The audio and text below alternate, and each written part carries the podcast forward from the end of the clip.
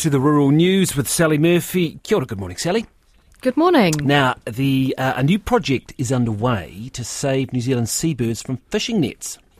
It is the southern seabirds. They are caught on the high seas because some of the birds are being transmitted with little satellite devices on their backs, and they do these incredible flights to find food, thousands of kilometres, and they are overlapping with hundreds of fishing vessels on the high seas outside our EEZ. Janice Molloy says the government has been raising the issue through official channels, and the Trust has also been developing relationships with the tuna companies involved. She says the companies are receptive to change as there's growing interest in sustainability and protecting wildlife. Ms Molloy says the toolkit, toolkit will have maps to show the fleets where the seabirds feed.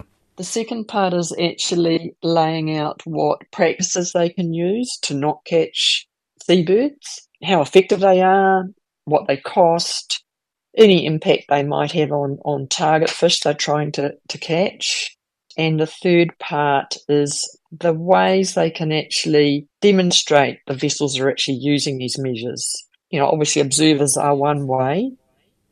And Janice Molloy says the toolkit should be ready by August. Uh, now, shearing is the other issue you're uh, looking at this morning. And Australian shearers apparently learning about New Zealand's what fanatical approach to wool preparation.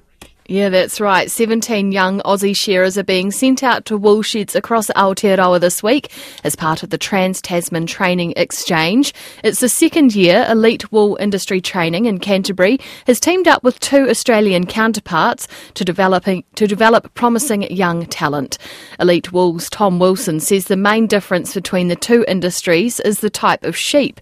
Here they're mostly crossbred and across the ditch they're mostly merino, but that's changing we're getting closer and closer as, as all the years go by, and the future looks bright. There's a lot more sort of crossbreed type sheep getting uh, in Australia as well, although the training for them is, gives them the opportunity to experience what we are actually delivering here.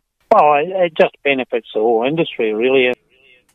Tom Wilson says the trainees will complete work experience before competing in the Golden Shears competition in Masterton next month. Australian Wool Innovation spokesperson Paul Oster says accountability is the biggest lesson he'll be taking back to the training school from New Zealand wool sheds. There's such a um, fanatical approach on preparation of wool over here and accuracy and speed and timing.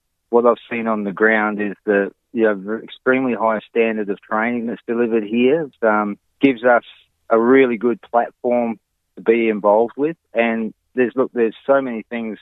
Even as a, tra- a senior trainer with AWI back in Australia, the terms, the technique, you really put it in your own toolkit and call upon it when it's needed in the future.